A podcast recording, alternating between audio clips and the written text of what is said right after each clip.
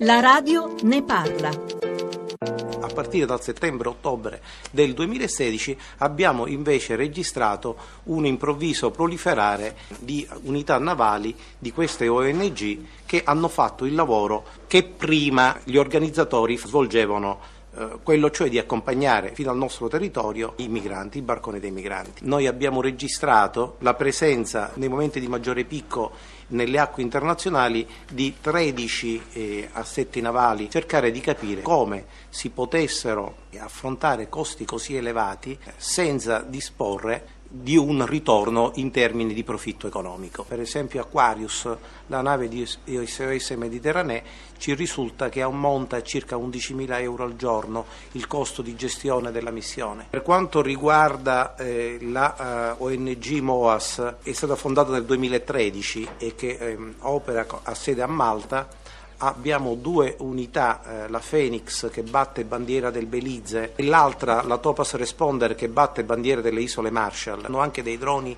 ad alta tecnologia che svolgono attività di ricognizione. I costi mensili, dicevo, ammontano a circa 400 mila euro e in questi costi non sono compresi i costi eh, per l'acquisto delle navi. Circa il 30% dei salvataggi cui i migranti siano poi approdati nel distretto catanese era da riferire a salvataggi effettuati dalle ONG e questo questo si è prodotto soltanto negli ultimi quattro mesi del 2016. Nel corso del 2017 abbiamo almeno il 50% dei salvataggi che viene effettuato da queste ONG. Parallelamente a questo noi registriamo un dato che eh, ovviamente ci desta molta eh, preoccupazione, e cioè il fatto che il numero di morti in mare nel corso del 2016 e del 2017 e parlo, e parlo solo di dati ufficiali, ha raggiunto un numero elevatissimo.